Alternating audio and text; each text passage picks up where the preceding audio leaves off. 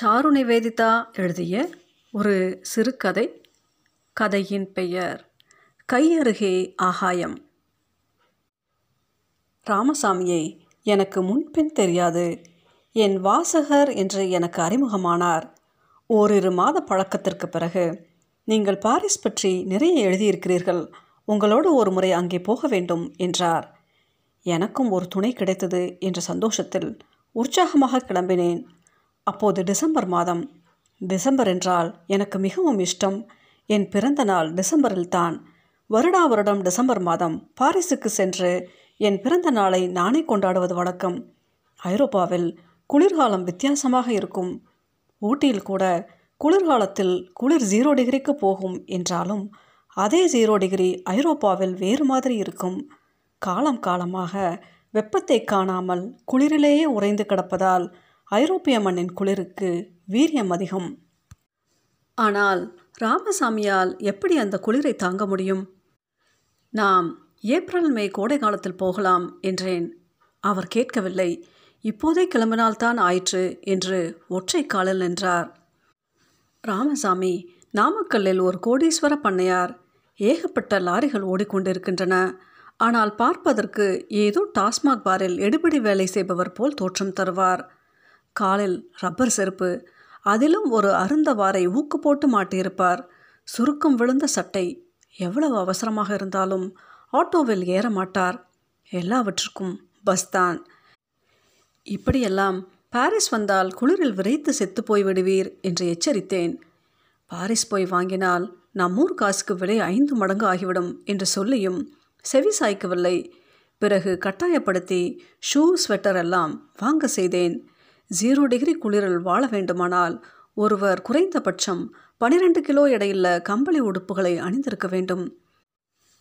கம்பளி சாக்ஸ் குளிர் நாடுகளுக்கு ஏற்ற ஷூ. அதன் விலை இந்தியாவில் ரூபாய் பத்தாயிரம். கையுறை ஸ்வெட்டர் கம்பளி கோட்டு மஃப்ளர் குல்லாய் என்று இத்தனை உருப்படி தேவை. ஆனால் ராமசாமி முந்நூறு ரூபாய்க்கு ஒரு ஷூவை வாங்கினார். கோட்டு இல்லை மஃப்ளர் இல்லை கையுறை இல்லை. எதுவுமே இல்லை. கிளம்பிவிட்டார் விமானத்திலேயே பிரச்சனை ஆரம்பமாகிவிட்டது. ராமசாமியிடம் ஒரு வினோத பழக்கம் என்னவென்றால் அவருக்கு அருகிலேயே அவரை தொடக்கூடிய தூரத்திலேயே நீங்கள் அமர்ந்திருந்தாலும் எங்கோ அடுத்த வயல்காட்டில் நின்று கொண்டிருக்கும் ஒருவரை கூப்பிடுவது போன்ற குரலிலேயே பேசுவார் கத்துவார் என்பதே சால பொருத்தம். விமானத்தில் அவருக்கு பக்கத்து சீட்டுத்தான் எனக்கு. ஆனாலும் வானில் பறந்து கொண்டிருக்கும் மற்றொரு விமானத்தில் அமர்ந்திருக்கும் ஒருவரோடு பேசுவதாக நினைத்து என் செவி சவ்வுகளை கிழித்து கொண்டிருந்தார். பொறுத்து பொறுத்து பார்த்த ஒரு வெள்ளைக்காரர் ராமசாமியிடம் மெதுவாக பேசுமாறு கேட்டுக்கொண்டபோது இரண்டு நிமிடம் அடங்கிவிட்டு பிறகு மீண்டும் அதே உச்சத்தில் ஆரம்பித்தார். நான் சைகையில் வெள்ளைக்காரனை காண்பித்தேன். உடனே சப்தமாக அவன் கிடக்கான். நம்ம ஊருக்கு வந்துட்டு அவன் என்ன நம்மளை நாட்டாமல் பண்ணுறது என்றார். இது உம்முடைய நாமக்கல் அல்ல. இப்போது நாம் ஆகாயத்தில் முப்பதாயிரம் அடி உயரத்தில் பறந்து கொண்டிருக்கிறோம். அநேகமாக துருக்கியாக இருக்கலாம் என்று அவரிடம் சொல்ல நினைத்தேன். ஆனால் அதற்கும் ஏதாவது குதர்க்கமாக பதில் சொல்வார். ஆனால் கண்களை மூடி தூங்க ஆரம்பித்தேன். தூக்கம் வரவில்லை. இருந்தாலும் கண்களை திறக்க அச்சமாக இருந்தது. எவ்வளவு நேரம் அப்படி இருக்க முடியும்? பிறகு லேசாக கண்ணை திறந்து பார்ப்பேன். அவ்வளவுதான். எலியை கவ்வுவதற்காக பாயும் பூனை போல் பாய்ந்து பிடித்துக்கொள்வார் பிறகு மறுபடியும் ஆரம்பிக்கும் கச்சேரி. இப்போது முன்னை விட சுதி ஏறியிருக்கும். ஆமாம் விமானத்தில் தரும் ஸ்காட்ச் விஸ்கியை அதற்குள் நாலஞ்சு ரவுண்டு போட்டிருப்பார். ஏதாவது சுவாரஸ்யமாக இருந்தாலும் கேட்டுக்கொண்டிருக்கலாம் எல்லாம் அவருடைய மனைவியை பற்றிய புகார் கதைகள். ஆனால் எனக்கு என்னவோ அந்த பெண்மணி மீது மதிப்பு தான் கூடியது. இப்படி இருபத்தி நாலு மணி நேரமும் தவளையைப் போல் கத்தி கொண்டிருக்கும் மனிதரோடு இத்தனை வருஷம் குடித்தனம் நடத்தியிருக்கிறாளே. அவள் எப்பேற்பட்ட பொறுமைசாலியாக இருக்க வேண்டும்? பாரிஸ் விமான நிலையத்திலிருந்து வெளியே வந்ததும் என் தோல் பையை திறந்து ஒரு பொருளை எடுத்து இதோ பாருங்கள் பெருமாள் என்று பெருமையுடன் காண்பித்தார் ராமசாமி. இந்த இடத்தில் ஒரு விஷயத்தை சொல்ல வேண்டும். எனக்கு அந்த ஆண்டுத்தான் இதய அறுவை சிகிச்சை நடந்திருந்ததால் சுமை எதுவும் தூக்க வேண்டாம் என்று எச்சரித்திருந்தார் மருத்துவர். ஆக என் பையையும் ராமசாமியே தான் தூக்கி வர வேண்டியிருந்தது. உண்மையில் எனக்கு இத்தனை உதவி செய்த ஒரு நண்பரை பற்றி பொல்லாங்கு சொல்வது பற்றி எனக்கே நாணமாகத்தான் இருக்கிறது. என்ன செய்ய? என் தொழில் அப்படி. என் கைப்பையிலிருந்து ராமசாமி எடுத்து காண்பித்த பொருளை பார்த்ததும் நான் ஒரு கணம் ஆடிப்போய்விட்டேன் விமானத்தில் போர்த்தி கொள்வதற்காக போர்வை கொடுப்பார் அல்லவா? அந்த போர்வையை என் பையில் வைத்து எடுத்து வந்திருக்கிறார். அந்த குளிரலும் எனக்கு வேர்த்து விட்டது. மாட்டி இருந்தால் அவமானமாக போயிருக்குமே. இங்கே குளிர் அதிகம் இல்லை. அதான் எடுத்து வைத்துக்கொண்டேன் என்றார் ராமசாமி. எனக்கு வந்த கோபத்தில் எதுவும் பேசவில்லை.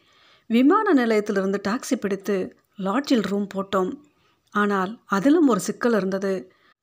நாங்கள் சென்ற இடம் கார்துனோர் என்ற பாரிஸின் வடக்கு பகுதி. அங்கே வசிக்கும் பெரும்பான்மையோர் வட ஆப்பிரிக்க நாடுகளை சேர்ந்த கருப்பின முஸ்லிம் மக்கள் மற்றும் இலங்கை தமிழர்கள் சிறிய லாட்ஜுகளின் உரிமையாளர்கள் பலரும் அல்ஜீரியர்கள். அவர்களிடம் சென்று எங்கள் இருவருக்கும் ஒரே அறை வேண்டும் என்று சொன்னதும் சைத்தானை நேரில் கண்டது போல ஹராம் ஹராம் என்று கத்தினர். இந்த இடத்தில் எனக்கு ஒரு சம்பவம் ஞாபகம் வருகிறது. என் நண்பர் ஒருவரின் மகன் அமெரிக்காவில் வேலை செய்கிறான். அவன் ஒரு அமெரிக்க பெண்ணை திருமணம் செய்து கொண்டான். விசனத்தில் இருந்த நண்பருக்கு ஆதரவாக என் மற்றொரு நண்பனான நிக்கி என்ன சொன்னான் தெரியுமா? சந்தோஷப்படுங்கள் அட்லீஸ்ட் அவன் ஒரு பெண்ணை திருமணம் செய்து கொண்டானே என்று. இன்னமும் புரியவில்லையா? அதாவது அந்த அல்ஜீரியர்கள் என்னையும் ராமசாமியையும் நினைத்து விட்டனர். சச்ச என் வாழ்விலேயே அப்படி ஒரு அவமானகரமான சம்பவத்தை நான் அனுபவித்ததில்லை. பிறகு ஒரு மூன்றாம் தரமான லாட்ஜில் ரூம் போட்டோம். ஓனர் ஒரு வயதான பிரெஞ்சுக்காரி என்பதால் பிரச்சனை இல்லை. முதல் நாளே ஆரம்பித்து விட்டது பிரச்சனை. குளிர் ஜூரம் கண்டவனைப் போல விடவிடவென்று நடுங்கிக் கொண்டிருந்தார் ராமசாமி. அறையை விட்டு வெளியே வரவே இல்லை. மதிய உணவுக்கும் இரவு உணவுக்கும் மட்டும்தான் வெளியே வந்தார். வடக்கு பாரிஸில் நாங்கள் தங்கியிருந்த இடத்தின் பெயர் லா சப்பல். இது ஒரு குட்டி யாழ்ப்பாணம். திரும்பின இடமெல்லாம் தமிழ் கடைகள்தான். அதனால் தமிழ் சாப்பாட்டுக்கு பிரச்சனை இல்லை. ஆனால் இவ்வளவு தூரம் வந்து எவ்வளவு பணம் செலவு செய்து ரசமும் சாம்பாரும் சாப்பிட வேண்டுமா என்பது தான் என் கேள்வி. இருபத்தி நாலு மணி நேரமும் அறையிலேயே அடைந்து கடந்து சாம்பார் சாதம் சாப்பிடுவதற்கு ஒரு ஆள் ஏன் பாரிஸ் வரை வர வேண்டும்? அறையில் மற்றொரு பிரச்சனை சிகரெட்.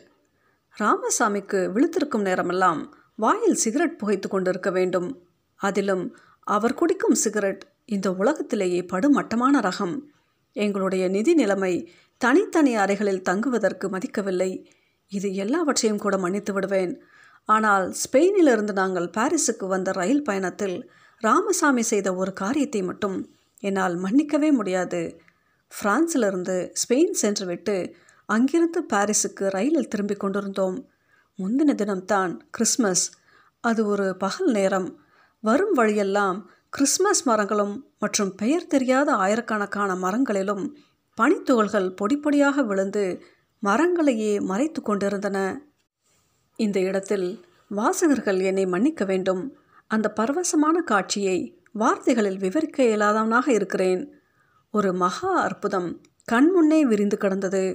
ஒரு மணி நேரத்துக்கு ஒரு ஸ்டேஷன் வரும். அப்புறம் வருவதெல்லாம் அந்த அற்புதம் தான் அந்த ரயிலை தவிர அங்கே மனித வாழ்வின் சுவடை தெரியாமல் கடந்தது. எதிரே தூங்கிக் கொண்டிருந்தார் ராமசாமி. ஆம் சொல்ல மறந்துவிட்டேன். அவர் சிகரெட் குடிக்காத நேரத்திலெல்லாம் தூங்கிக் கொண்டிருந்தார். உட்கார்ந்தபடியே தூக்கம் நின்றபடி தூக்கம். மனிதர் சல்லாப நேரத்தில் கூட தூங்கிக் கொண்டிருப்பாரோ என்ற அச்சம் ஏற்பட்டது எனக்கு. எழுப்பி விட்டு அந்த அற்புதத்தை பார்க்க சொன்னேன். கண்களில் எந்த பாவமும் இன்றி ஜன்னலுக்கு வெளியே வெறித்து பார்த்துவிட்டு மீண்டும் தூங்க ஆரம்பித்தார். காலை எட்டு மணியிலிருந்து மாலை ஆறு மணிக்கு பாரிஸ் வந்து சேரும் வரை தூக்கம்தான். ஆனால் சைத்தான் எனக்குள்ளேயும் இருக்கிறான் என்று தோன்றியது. கடவுள் உனக்கு சொர்க்கத்தை காண்பித்தான். அதை பார்த்து அனுபவிப்பதை விட்டுவிட்டு உன்னை எவன் பக்கத்தில் இருப்பவனின் தூக்கத்தை பற்றி எண்ணி எரிச்சலடை சொன்னது? பாரிஸ் வந்ததுமே பயண தேதியை முன்னதாகவே மாற்றிக்கொண்டு ஊருக்கு வந்து சேர்ந்தேன். சென்னை வந்து இரண்டு வாரம் இருக்கும். ராமசாமிக்கு ஃபோன் போட்டேன். அந்த எண் உபயோகத்தில் இல்லை என்று தெரிந்தது. அப்போது ஒரு நாள் ஒரு பெண்ணிடமிருந்து எனக்கு ஃபோன் வந்தது. ராமசாமியின் மனைவி அப்போது தான் முதல் முறையாக என்னோடு பேசுகிறார். அவர் கேட்ட முதல் கேள்வி ராமசாமி எங்கே? அட பாவி நாங்கள் வந்து இரண்டு வாரம் ஆகிறதே இன்னும் அவர் ஊர் வந்து சேரவில்லை. ராமசாமியின் மனைவி உஷ்ணமாகிவிட்டார். ராமசாமி காணவில்லை என்று நான் போலீஸில் புகார் கொடுக்கப் போகிறேன். போலீஸ் உங்களிடம் வருவார்கள். தயாராக இருங்கள்.